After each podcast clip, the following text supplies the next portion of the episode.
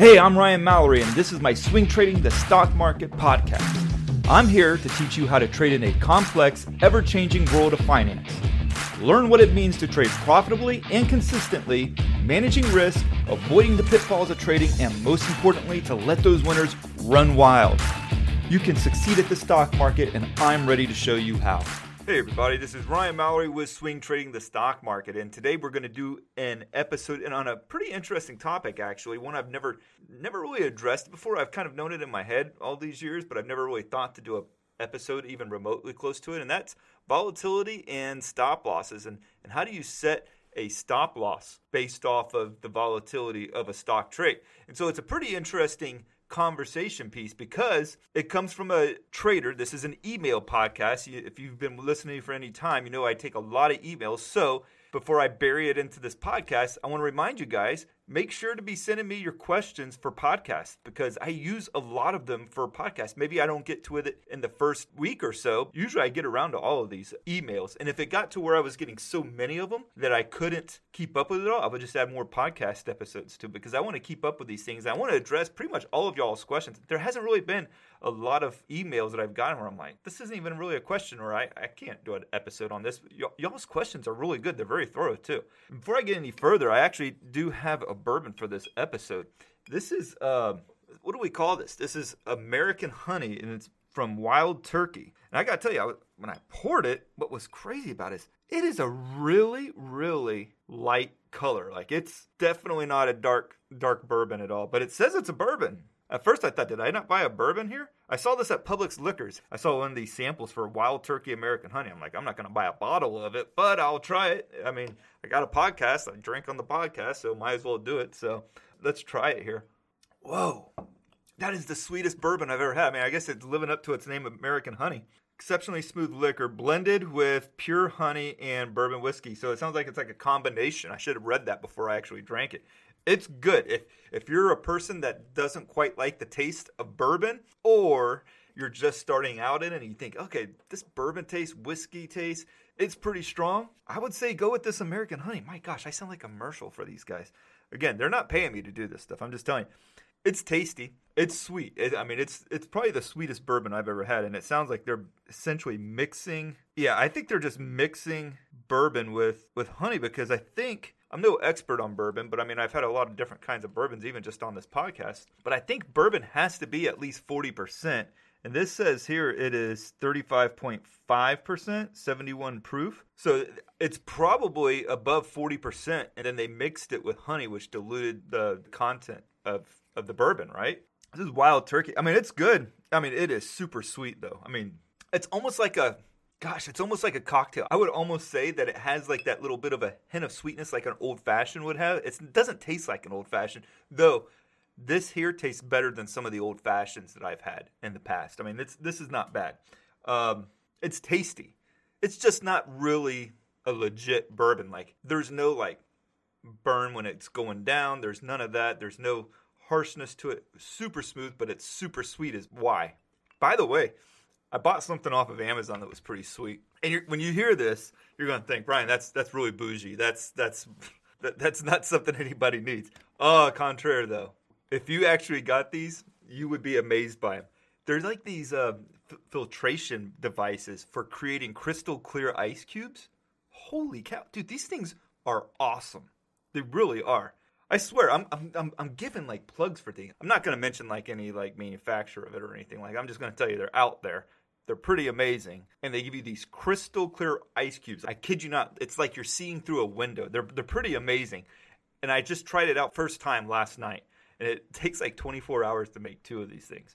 And it was really good. I mean, I mean, there's no flavor to the ice cubes. Don't get me wrong. There's nothing spectacular or tasty about the ice cubes.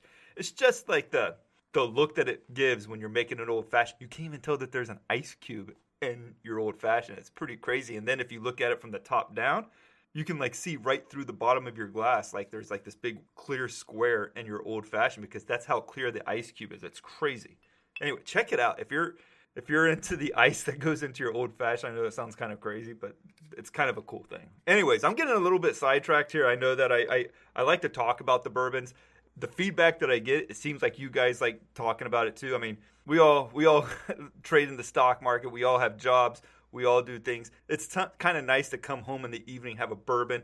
I like to talk about what I'm what I'm having. I like to try different stuff. A lot of times, I'm just going to like places and trying their samples out and bringing some of them home. So uh, that that's what I'm doing here. Uh, I'm not going to buy a whole bottle. I actually may I could actually see myself buying a bottle of the American honey. Not so much for me, but if somebody comes over, and it's like, oh, I can't do bourbon. It's like, well, try this. You'll like this. It's not bad. It's very friendly. It's easy on the palate. But in any case, this email comes from a person. I'm not going to use his real name. He did say I could use his real name.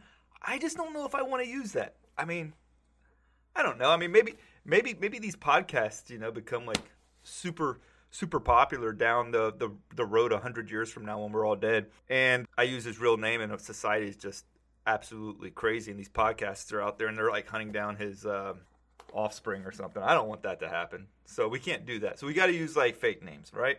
So I'm going to use Judd. Judd. Everybody likes a good Judd. I mean, Judd's a good. Who's ever met a Judd that's not a good guy, right? He's like a man's man. In any case, Judd writes, I'm writing because I like your show a lot and I had a question. I'll try to keep this short as I know you get some pretty long emails. You can skip straight to the bottom for the question. I'm not going to skip straight to the bottom. I'm going to I'm going to go through this email here.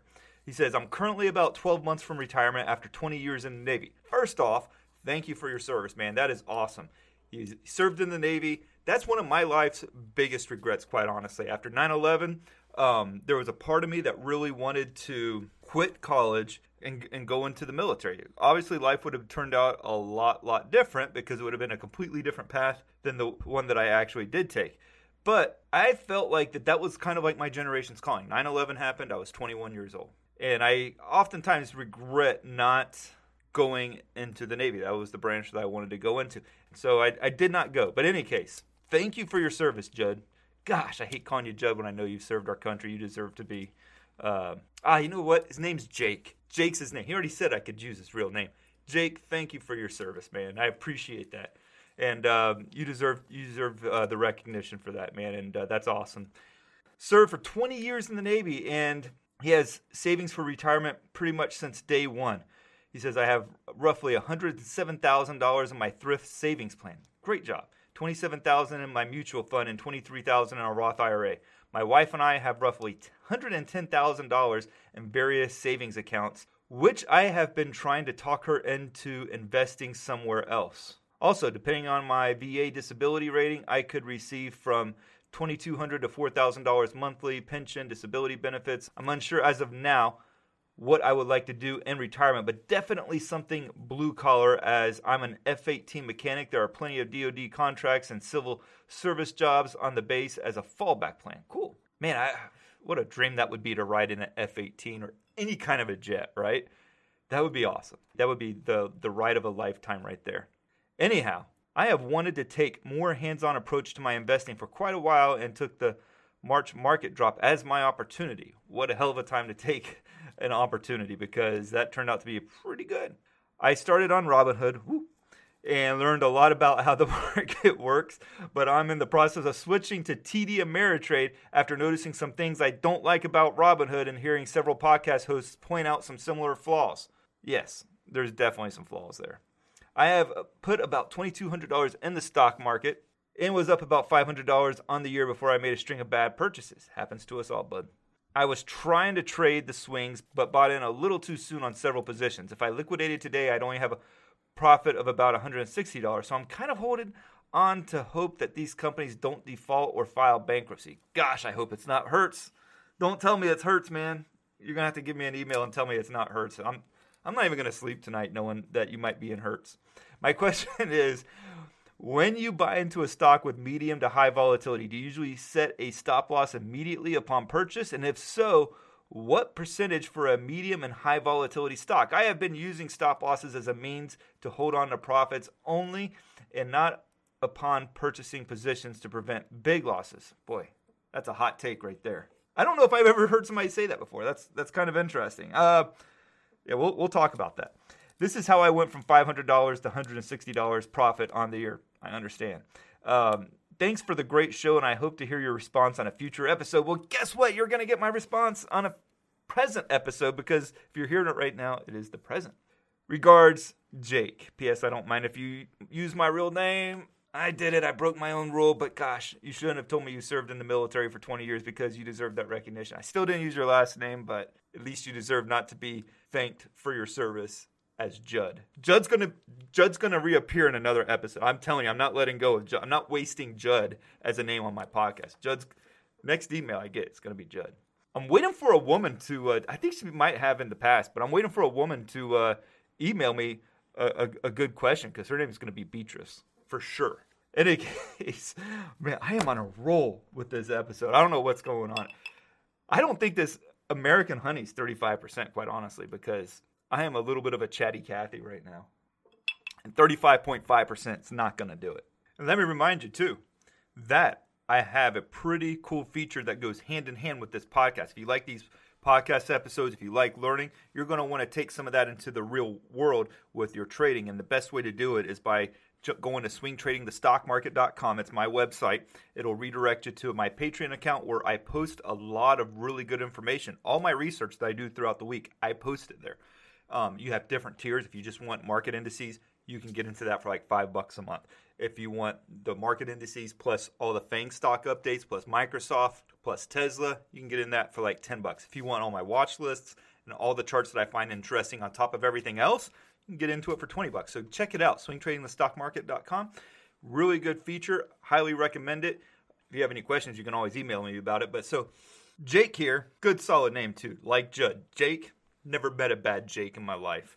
Well, actually, oh, I'm not going to say it because one Jake I don't like too much. Somebody's kid, but I don't want to say anything about that kid because could land me in some hot water. So I won't do it. So they don't know which Jake I'm talking about. But there's one Jake I'm not too fond of. In any case, but not this Jake. This Jake's pretty good. He says, again, my question when you buy into a stock with medium or high volatility, do you set a stop loss immediately upon purchase? And if so, what percentage for a medium and high volatility stock? So this is a really, really good question because he's struggling here because of this. Now, I do take into account the volatility of a stock when I'm setting my stop loss. I can sometimes get away with like a 1 or 2% stop loss if it's coming right up against the key trend line support level for a stock like Walmart or maybe even Home Depot or like a Dow 30 stock, right? Minus some of those banks because banks will stop you out in a heartbeat for no reason at all. But there's stocks out there that you can set like 1 or 2% stop losses on. I don't necessarily like using a 1% stop loss because even like the most docile of stocks can still stop you out on a 1% move and it just pops right back up. What I like to do is find key support levels, whether it's a low volatility stock, a high volatility stock, or somewhere in between, find key support levels and place my stop loss below that. Now, if there's a key stop loss on like Roku, or I think one of the highest beta stocks out there right now, and for those who don't know what beta is, it's basically the average return against the S&P 500. So the S&P 500 is like a one. If it has like a beta of like one and a half, which is pretty pretty strong, pretty solid, that means it's on average doing like one and a half times the amount of the S&P 500. Overstock is like five times the amount of the S&P 500. So I haven't traded overstock. I don't know if I've ever traded overstock, quite honestly. But if I was to trade overstock, and there's actually a setup on it at this moment that I'm doing this podcast, if I was doing that, it's hard to really do overstock with less than a 10% stop loss. But I wouldn't say that's ideal. That's a pretty wide stop loss there. I mean, because you're, in order to get a two to one return, you got to get 20% on the trade. And yeah, it can probably do that. But is that really what you want to do? Is think that okay, in order for this to actually be a good trade, I need to make twenty percent because not many average trades are going to net you twenty percent. But with something like Overstock, I couldn't see myself getting into it with more than like a five or a seven percent stop loss on that trade. Meanwhile, you take a stock like Visa or you take a stock like Johnson and Johnson, yeah, you might do like a two percent stop loss on it because you can get away with that yes, you still may get stopped out of it. That doesn't mean you're not going to get stopped out of it because you're going to get stopped out of trades, both low volatility, high volatility, and somewhere in between. But you can do it with confidence. And so I do set a stop loss immediately upon purchase. Now, here's the caveat I don't do it a good to cancel. I put my stop losses in every day after the market opens because I don't want to get some kind of like crazy bid ask at the open where they go below my stop loss and it triggers me out of the trade. That happens. And it happens like within milliseconds of you even realizing you don't even see the bid and ask flash. It just flashes. It's like a flash in the pan. You don't even see it. And all of a sudden you just find yourself stopped out and you're like, why was I stopped out? So I actually place my stops after the market opens because I don't want to get like stopped out at right at the open there. And um, I have never really had a problem with it. It doesn't mean that there can't be a problem with it. I've never had a problem with it. But regardless of whether or not it's a low volatility stock or a high volatility stock, you have to put stop losses in. I mean, that's the only way you can control the risk. You can't wait till you have a profit. That's probably the the time where the stop loss, even though it's insanely important at that time, it's far more important that you have it at the beginning. And like this person said, he went from 500 to 160 dollars in profits. And why did he do that? Because he was getting torched by his losing trades. And it sounds like, if I had to guess, he's probably using some high volatility trades there. Maybe it's overstock. Maybe it's a uh, Wayfair or Restoration Hardware. You know, I, am not saying that those stocks have actually all gone up pretty well, except for Overstock. Well, Overstock went from like a dollar to 120, but it's pulled back uh, an insane amount, like a big, big amount, and it's trying to bounce now. But nonetheless, you could have lost your hide on that. And here's the other thing: he makes this um, comment about I'm kind of holding on to hope that these companies don't default or file bankruptcy. But here's here's the thing. I don't know what stocks they are or if they're going to file bankruptcy. Please tell me it's not Hertz. But if it is, or if it's some other company, you, you, hope is not a basis for staying in a trade. Hope is usually what creates bigger losses. So, you know, for somebody that's up in everything like that, you're still not falling behind by getting out of the trade. You're still up $160. Maybe it shoots back up to the $500 and you, you can make the back, back that money. I don't know. But all I'm just trying to say, and I'm not directing this at him, I'm just talking about this theoretically. Stocks go up and down after you get out. It doesn't matter if you're still long on it or not, it's going to go up or down, whether or not your stop loss is hit or whether you just decide to book profits. And so what gets traders all hung up is, is that they get out of a stock at 110, they bought in at 100, they make 10%, and then they watch it go up to $130 a share, and they're like, oh, I should have held on to it longer. I would say that about every one of my trades that I make. Should I held on to it longer. Why? It's not that I'm trading bad. It's just because stocks go up, stocks go down. And at some point, the stock's going to probably make you say, oh, I should have held on to it longer. And then what do we do when we say that? We start adjusting our trading strategies that are profitable and making them unprofitable. And you don't want to do that. You don't want to stay into a trade because last time I should have stayed in the trade and I could have made this amount of money. No, you don't want to do that. You got to follow your stop losses. The time that you're the most rational about where to place your stop losses is when the market's not open and when you're not in a trade, that's the time you're going to be the most rational in your trading because you don't have anything at stake. It's kind of like paper trading at that point. You're mapping out a trade that you have no stake in yet, so you're going to be rational about it. It's when we get into the trade and we start taking losses or start making profits that we turn into JoJo the idiot clown and we start making bad, bad decisions. So Jake here, he's trying to say, hey, do I do I adjust my stop loss depending on if it's a medium volatility, low volatility, or high volatility? And yeah, you have to be cognizant of that. You can't go into Roku with a one percent stop loss. Maybe you can pull that off with Johnson and Johnson, or maybe with Walmart, but you can't do it with Roku. You can't do it with Overstock. I'd be shocked if Overstock. I haven't looked at it before. I'd be shocked if the uh, bid ask price isn't one percent spread on the stock. But you have to be cognizant of that most of the time, it's very difficult to use a stop loss that's less than two or three percent. There's some stocks out there that buck the trend, but like Apple, you could probably get away with like a three or four percent. Doesn't mean you won't get stopped out, but you could still make a profit doing that. And if you're good at technical analysis, you can probably use a tight stop loss on it. Um, maybe not in 2020, but in previous years you could have. There's a lot of stocks in 2020 you can't use a three or four percent stop loss on. But on the flip side is that the rewards are much bigger too. So stops are bigger, rewards are bigger. So you can still go for that two to one, three to one, or more on the trade. With overstock, for instance, high beta stock, we already said it's like at five. You you probably can't do more than like a seven to ten percent stop loss on this stock, right? Uh, I think I might have said five percent earlier, but as I'm doing this podcast right now, it's probably more than five. It, it's got to be somewhere between seven to ten percent. However, on the other side of the equation, you could probably make fourteen to twenty percent on the trade if it makes a big move in your favor. So that's one thing to consider. The the, the stop losses are tough. I, I don't like using stop losses of ten percent. I'm I'm usually like a max like eight, maybe nine percent on my trades. I have to have a lot of confidence in the trade setup, and if I'm using like an eight or nine percent stop loss, I'm looking for the first opportunity to tighten that stop loss up. I got into Apple this week. I think it was like 108.51, still in it, and I'm using like a stop loss of like 101 something. I don't have it in front of me right now, so I don't know what it is exactly. But after the first day, I think I tightened it up to like 103 and change because I I wanted to find the first opportunity that made sense to raise the stop loss, and that's what I did on Apple. So here's the thing, Jake, and for everybody listening, using stop losses as a means to hold on to profits only, and not you know using it for purchasing uh, positions to prevent you know major losses. That's that's a bad move. You don't want to do that. You want to use stop losses all the time, all the time. Um, reason why is because things happen in the stock market.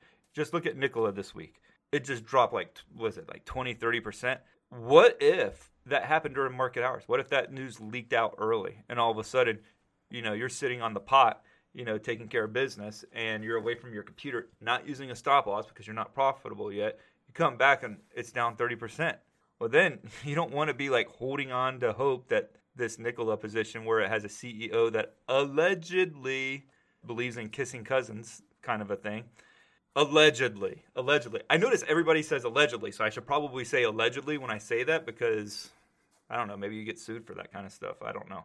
But I'm not implying, I'm not saying that he's doing that. It's allegedly. It's being alleged that some serious hanky panky's going on there with first cousins. I don't know exactly. I haven't read about it. Reason why I don't know what exactly it is, I don't want to know. But in any case, it's affected the stock, right? The guy resigns, stocks down, shareholders are, you know, taken to the woodshed. You don't want to be on the pot. God, where the heck is this conversation going here? Uh, you don't want to be on the pot and then come back and then all of a sudden realize, oh crap, I should have used a stop loss. So use the stop losses. I use them all the time, every day. I put them in at the open. You should do the same thing. If you enjoyed this podcast, make sure that whatever platform you're listening to it on, that you're that you're liking it or following it or leaving a good review. I really appreciate the good reviews. The reviews mean everything. Um, I'm really putting my heart and soul into this podcast, and I appreciate you guys listening. A lot of you guys write me and say I've listened to every one of your podcasts, which is literally 116 episodes. Not sure I could do that, but that's amazing that you guys do. It's literally like some one of the most flattering things people have ever said to me before they've listened to all these podcasts. So thank you so much for that. Thank you guys for your loyalty. Check out swingtradingthestockmarket.com and uh, let me know what you think. If uh, you have any questions, feel free to send them my way. Guys, God bless you all and thank you. Thanks for listening to my podcast, Swing Trading the Stock Market. I'd like to encourage you to join me in the Share Planner Trading Block, where I navigate the stock market each day with traders from around the world. With your membership, you will get a seven day trial and access to my trading room, including alerts via text, email, and WhatsApp. So go ahead, sign up by going to shareplanner.com slash trading block. That's www.shareplanner.com slash trading block. And follow me on Share Planner's Twitter, Instagram, and Facebook, where I provide unique market and trading information every day. If you have any questions, please feel free to email me at ryan at shareplanner.com. All the best to you, and I look forward to trading with you soon.